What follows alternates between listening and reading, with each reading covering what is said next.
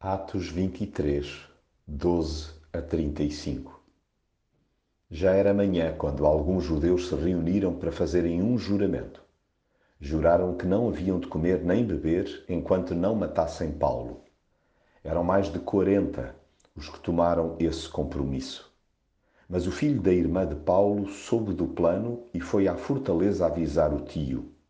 Paulo chamou um dos oficiais e disse: Leve este rapaz ao comandante, porque ele tem uma coisa para lhe contar. O comandante levou-o para um canto e perguntou-lhe: Que é que tens para me contar? Ele respondeu: Alguns judeus combinaram pedir-te que leves Paulo amanhã ao tribunal, fingindo que querem ter informações mais completas a respeito dele. Não acredites, porque são mais de quarenta os que vão ficar escondidos à espera de Paulo para o matar. Fizeram todos um juramento solene de não comerem nem beberem nada, enquanto não o matarem. Estão prontos para fazer isso. Só esperam que o deixes lá ir.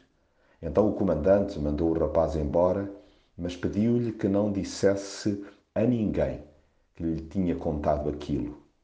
O comandante chamou dois oficiais e ordenou: arranjem duzentos soldados, setenta cavaleiros e duzentos lanceiros para irem a Cesareia.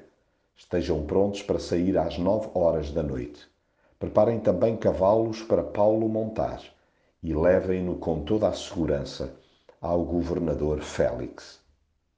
O cristão enfrenta de quando em vez quadrilhas de morte. Estas são compostas por gente cuja máxima é aniquilar quem coloca Deus no centro de tudo.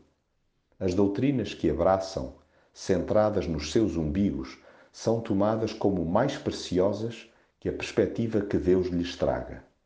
Não suportam ser remetidos para um plano secundário face a Jesus. Desejam permanecer no trono e, como tal, fazem de tudo para dizimar quem o afirme como Senhor.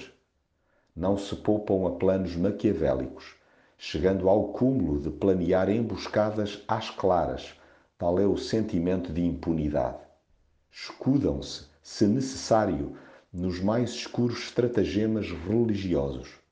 Contudo, os seguidores de Jesus não têm que temer quem lhes queira chegar a roupa ao pelo ou fazer a folha. Deus age misteriosamente e garante proteção à sua maneira. Os esquemas humanos, por muito bem urdidos que sejam, esboroam-se num ápice diante dele além de usar recursos inimagináveis em favor dos seus, ergue-lhes também escoltas fabulosas. Sob sua alçada, há segurança sem fim. Descanse-se, pois, nele.